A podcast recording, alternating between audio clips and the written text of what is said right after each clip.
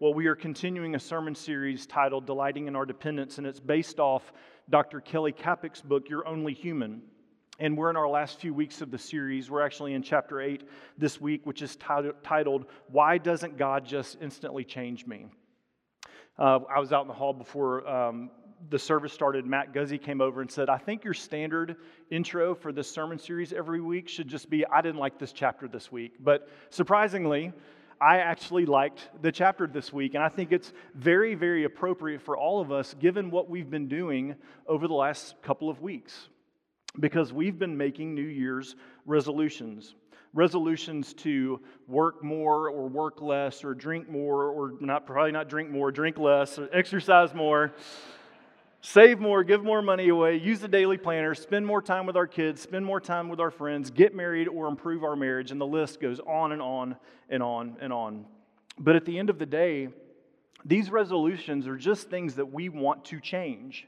And this has been going on for thousands of years. I came across an article this week where this gentleman compiled all this information about these resolutions. And he said that actually, through his research, he found that annual resolutions date back 4,000 years to Babylon. And then he went on to give some data about the resolutions, our resolutions, successes, or we're going to see lack thereof. He said that 38.5% of all U.S. citizens make New Year's resolutions. 23% of everyone who makes them quits by the end of the first week. He said that 64% quit by the end of January, and only 9% of people that make resolutions keep their resolutions for the entire year. So these are pretty telling stats, and they confirm what we already know to be true that change is hard right? That's the reason that just over a third of all the US populations actually make these New Year's resolutions. And he pointed out that even as people are making them, 43% expect to quit by the end of the first month. They go ahead and cash in their chips, they know they're not going to make it. Change is difficult. And because we live in an instant gratification culture, if we don't see immediate results, we oftentimes become frustrated and we quit. And I'm not just talking about our diets or our eating habits, exercise routines, or even our marriages, but I'm also talking about spiritual matters. And Dr. Kapic talks on this and wrote on this very dynamic in chapter 8, where he pointed this out. He said, With similar impatience, we often wonder why God doesn't just instantly change us. I yell at my kids when I shouldn't. I tra- I'm trapped in self absorption that never seems to end. My endless dis- disordered desires feed my greed and my lust. Sin is not a past issue, but a present struggle for believers. It takes great effort and perseverance not to give up. So we ask when God extends His grace to our broken and needy lives, why doesn't He just immediately free us from our faults? Why are my bad habits not erased and positive virtues not instantly produced? Why doesn't the Almighty also instantly transform us so that we could never fall short again? Now, that is something that I can resonate with. And even as we start in our passage this morning, and out of the gate, Paul says this in verse 15 For I do not understand my own actions, for I do not do what I want, but the very thing I hate, I do. And I read that and I think, Yes, that is me. In fact, just a few weeks ago, I had a counseling appointment at the Barnabas Center, and when I saw my counselor, Roger Edwards, he said, Is there anything in particular you want to talk about today? And I said, Roger, I need you to change me. I need you to tell me how to change. And he said, What are you talking about? And I said, There's so much that I do in my life that I hate doing. I treat people close to me, my own family, in ways that I hate. I want to be more gracious, but I struggle to do so. I want to forgive better, but I find myself holding grudges. I want to be more gentle, but I can be so harsh. And so when Paul says this in verse 18, for I have the desire to do what is right, but not the ability to carry it out. For I do not do the good I want, but the evil I do not want is what I keep on doing. And I know exactly what he's talking about. And my guess is you do too. Because are there things in your life that you want to do but can't? Are there things in your life that you don't do that you wish you could do? Do you have habits and sin patterns that you just can't shake but you would really like to?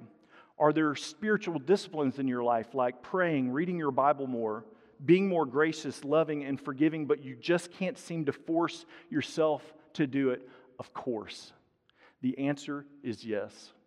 Because if it was true for Paul, who met Jesus personally, right, who wrote the majority of the New Testament, and was the greatest evangelist our world has ever known, then the same would be true for us. But why? Why is change so hard? Why is it so frustrating? Well, Scripture tells us that it's actually part of this huge plan. And it was a plan that was set in motion long ago. Let's see what Paul says about this in Romans 8.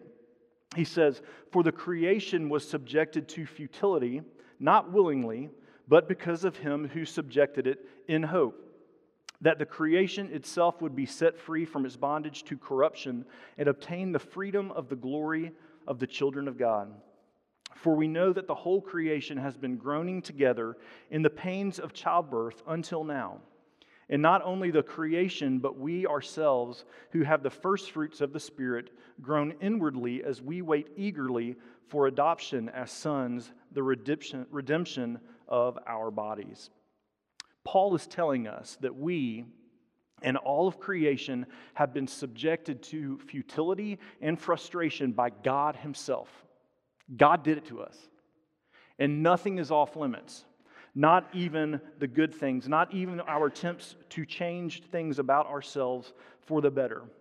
And He did it in hope, we're told, that we would be set free from sin, redeemed out of bondage, and given freedom, to long for the redemption of our world and our bodies, and for everything sad to become untrue.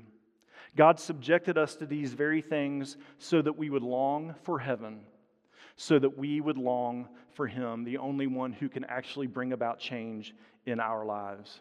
And so, because of that, we can know that we're going to feel this tension of frustration all of our lives until the redemption of our bodies. Now, you may hear that and you may think, well, that just sounds cruel. You know, why would God do that to us? Because on some level, it sounds like God is some cruel, cosmic prankster who has set us up for failure over and over again, just to let him down yet again. And Dr. Kapic writes on, writes on this, and he recalls when his children were learning to walk. And if you're a parent, you know the drill he said that when his children were learning to walk, he would stand them up so they could kind of hold on to the side of the couch, and then he would back up several feet away, and then he would put his hands out, smile at them, and say their name, and kind of beckon them to come to him. He said eventually they would get up the courage to try to walk to him, but they wouldn't make it very far. Inevitably, they would make it about a foot or two, and they would fall down. And he said sometimes when they fell, they would cry, but other times they just would kind of look up at him to see what his reaction was going to be. And he said, Do you think that when they fell, he would shout at them, You idiots, what are you doing? I clearly told you to walk. Why are you disobeying me? He said, Of course I wouldn't do that. But instead, he would get up and rush over to, the, to them immediately, lift them up, and offer them assurance and love. He was kind and compassionate to them in their falling. And he said it was not because he was indifferent to them learning to walk, but he said he understood their situation. He knew where they were and where they needed to be eventually, but he also knew the challenges that they were facing in this very thing. And then he writes this He says, Yet when it comes to our Father in heaven, while we would never want to admit it, we often think very poorly of him.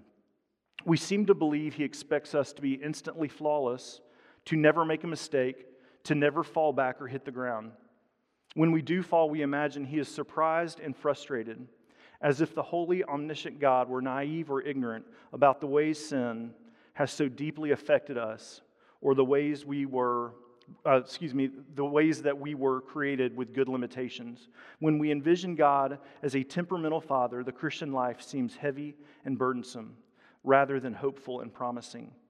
But if we better understood our God, who abounds with compassion and grace, we might more freely grow in our Christian lives without being crushed by our weaknesses and limits. God, in His compassion and grace, allows us to fail and fall. And when we do, He isn't shaking His head in disappointment at us, and He's not surprised by our sin, but He meets us with mercy and grace. As Dane Ortlund pointed out in a book I don't think I've ever mentioned before, Gentle and Lowly, It's the sin which Jesus came to undo that is most irresistible to him. He says that the very things that make us cringe the most make Jesus hug the hardest. Change is hard, and it will be. As we attempt to change, we will be met with frustration, and at times our attempts will be futile. But we aren't without hope. We aren't left to ourselves. Real change is available, lasting change is available. Your fate isn't sealed. And if we didn't believe this to be true, then Hope's tagline would not be real people looking to the real Jesus for real change. Real change is possible.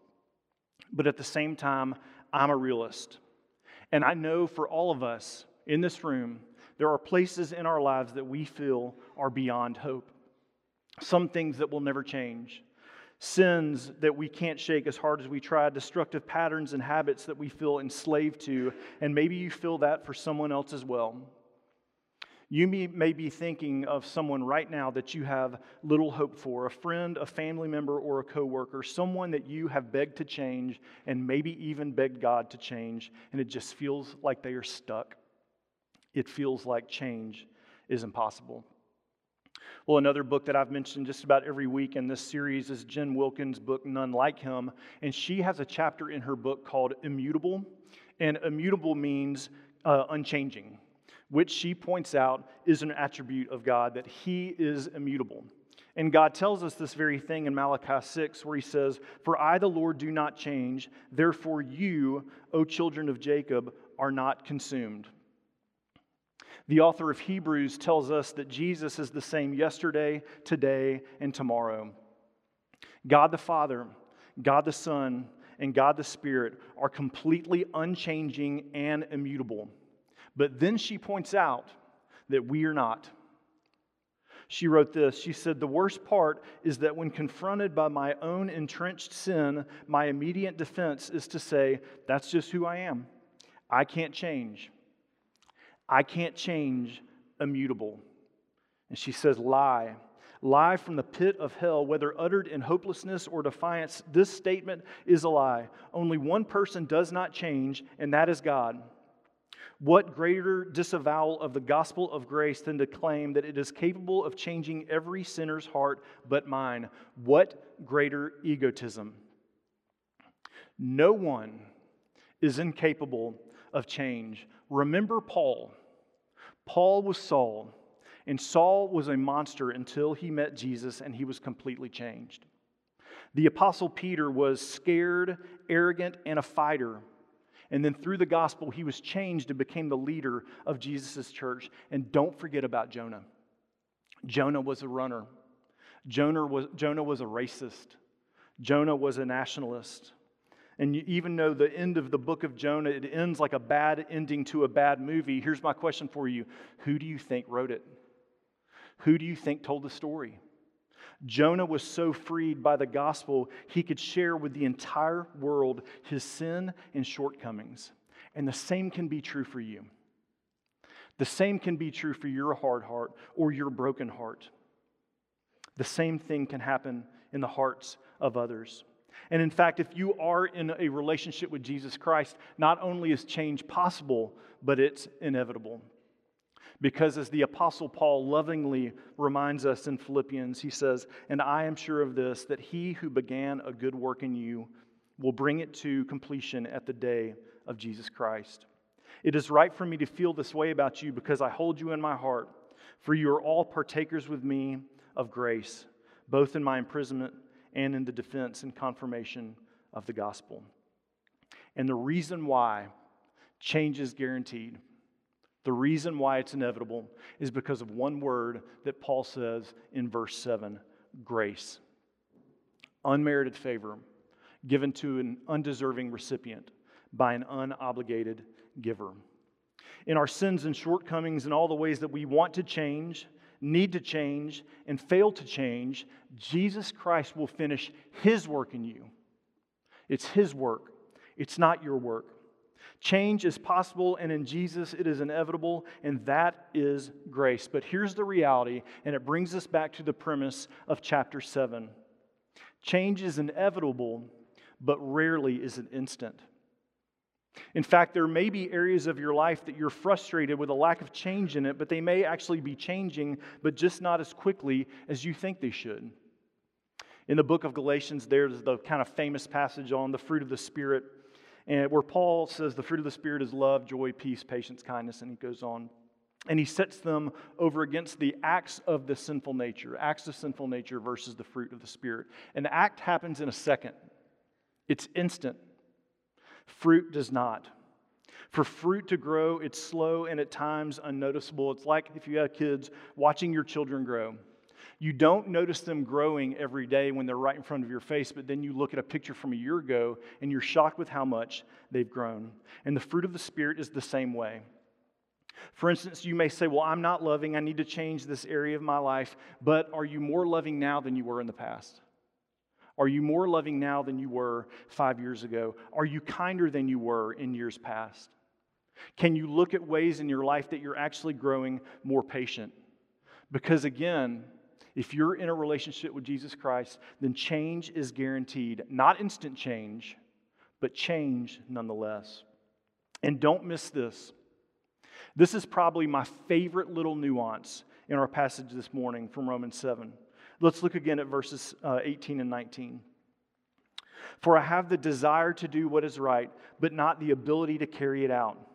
For I do not do the good I want but the evil I do not want is what I keep on doing. Paul gives us two really wonderful words in this passage to show us that we are actually changing desire and want. Because if you weren't growing and changing spiritually, then you wouldn't care. There's Paul says that there's things that he wants to do, but he's unable. At one point in his life, he would not have cared about that. He also says that there's things that he desires to stop doing. He does not want to do it anymore. At one point, he, wouldn't, he would not have had that desire. He would not have wanted that to change about him. I know for me personally, there's things in my life that I would like to change that at one time I didn't really care about. I've shared this before, especially recently, that I have been so struck with how poor I am at repenting. In the past, I would have thought that it would have shown weakness to repent, or I was too prideful to ever do it. But now, my pride does still at times get in my way from repenting well, but I do want to repent well. I desire to repent well. And that is growth, that is change, and that is grace. As Dane Ortlund writes in his book, How Does God Change Us? He says, We are complicated sinners Sometimes we take two steps forward and three steps back. We need time. Be patient with yourself. A sense of urgency, yes, but not a sense of hurry. Overnight transformations are the exception, not the norm. Slow change is still real change. But the question before us this morning is why? That's the question we're asking. Why doesn't God instantly change us? Why is the majority of change in our life coming at us in a slow pace? Why won't He just fix us instantly? And here's the answer 1 John 4 tells us that God is love. And if you have loved anyone or anything in your life, you will know that love is inefficient and that at times it's very slow.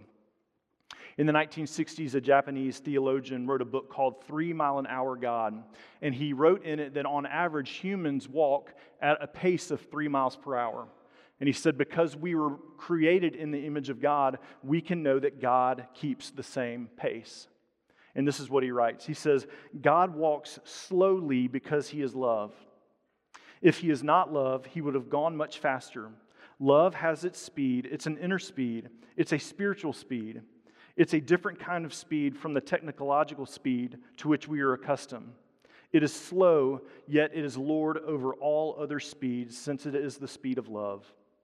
It goes on in the depth of our life, whether we notice it or not, whether we are currently hit by a storm or not, at three miles an hour.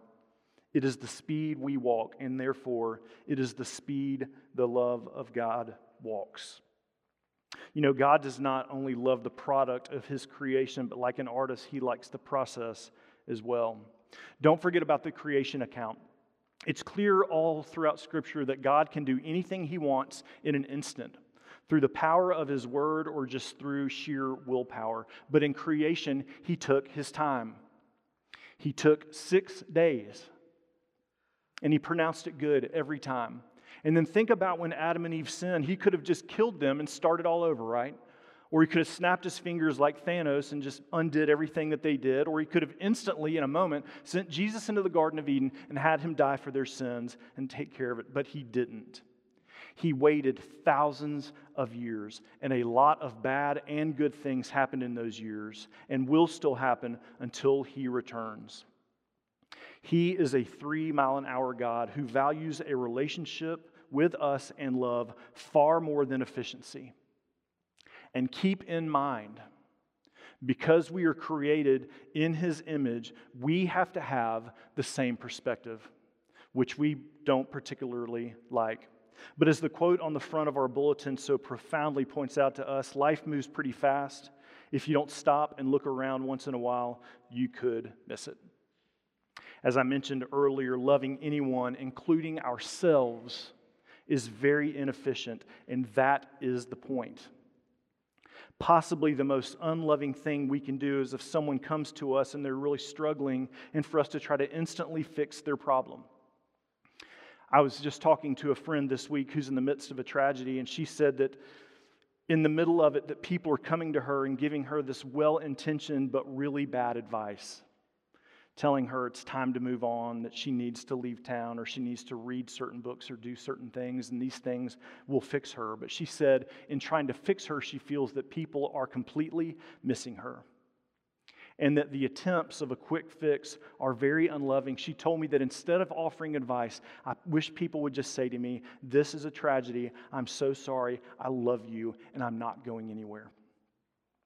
Now, here's the thing those words wouldn't fix anything, but for her, it's the most loving thing that anyone could do. And so, as we close, I want to ask this question How do we change? The very question that I asked Roger Edwards, my counselor. How can we have change in our life? If it's possible, if it's inevitable, how can we bring it about? Is there anything we can do? And the Apostle Paul says yes. And he actually tells us how we can do it. And so let's look again at the end of our passage, starting in verse 24, where he writes this Wretched man that I am, who will deliver me from this body of death?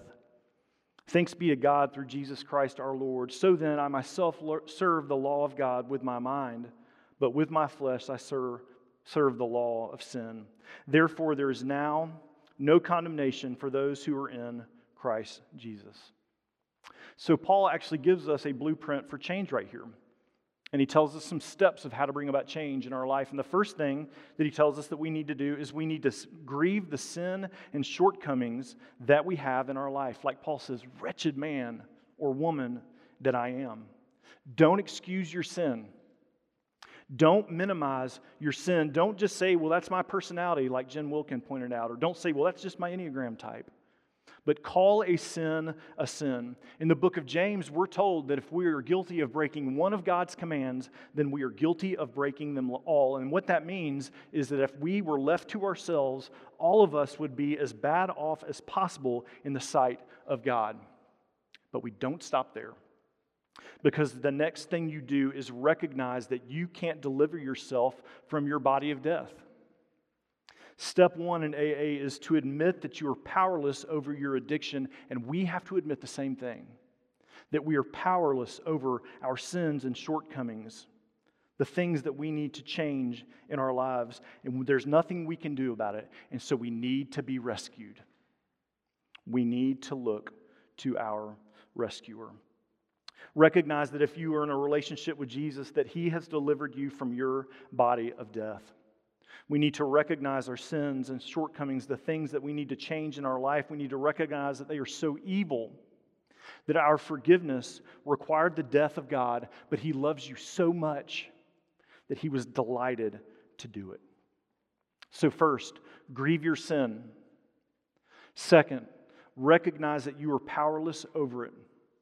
Third, give thanks to Jesus for delivering you out of it. And then, fourth, Here's some of the most beautiful words in all of Scripture. There is therefore now no condemnation for those who are in Christ Jesus. There is no condemnation for you.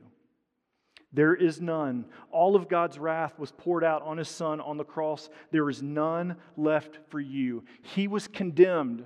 The condemnation that we deserved, he was condemned for you. And we need to be regular, regularly reminded of this because we forget it every day. And that's why we come to do communion.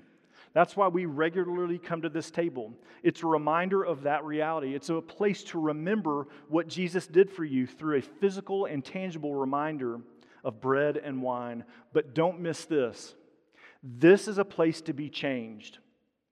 Communion is a means of God's grace. It's a place to experience the grace of Jesus in a profound way. And as Dr. Tim Keller loves to remind us, grace changes everything. Everything. It can change you, it can change me, it can change even the hardest of hearts. And so, who is this table for? This is for people who need to change, but it's for people who want to change. It's for people who do not like the things they do and they wish they could live differently. They don't do the things they truly desire to do, but you know that ultimately that doesn't affect your standing before God because you know that Jesus Christ, in his death, delivered you from your body of death. If you are in a relationship with Jesus Christ, come and by faith experience his grace in a fresh way. Now, if that's not you, don't violate your conscience by doing, you, doing something you don't believe in. If you think real change is not possible, if you think all of this is hogwash and you don't need anyone to deliver yourself, if you think that you are capable of making this life work and that you have the ability to change yourself, I would tell you, you don't really understand the gospel. Because the gospel is not self improvement. So keep your seat, stay where you are, but don't stay too long because God wants you with Him for all of eternity. He traveled across space and time to come for you. So instead of taking this meal, there are some prayers on the back of your bulletin to guide you, to pray through, and to think through, and to ask some questions. But come back because this church is a safe place to explore if this is a faith worth having. We are told that on the night that Jesus was betrayed, he took the bread and he broke it and he blessed it and he gave it to his disciples and he said, This is my body broken for you. Take and eat. And in the same manner, after supper, he took the cup and he said, This cup represents my blood that was poured out for you for the forgiveness of your sin. Take and drink. So it's our practice here at Hope to come up and to receive the elements together and then to take them back to our seats, and then we'll take them at the same time. So um, it, we found it easier for everyone to come towards the middle of the aisle to receive the elements and then go out and back to your seats. Uh, and then once everyone has been served, we can take communion together. Um, the inner eight cups are wine, and everything else is grape juice. And if you would like a gluten free option for your bread, they're in the prepackaged cup. And so let me pray for us, and then if those of you that are going to help serve communion would come down.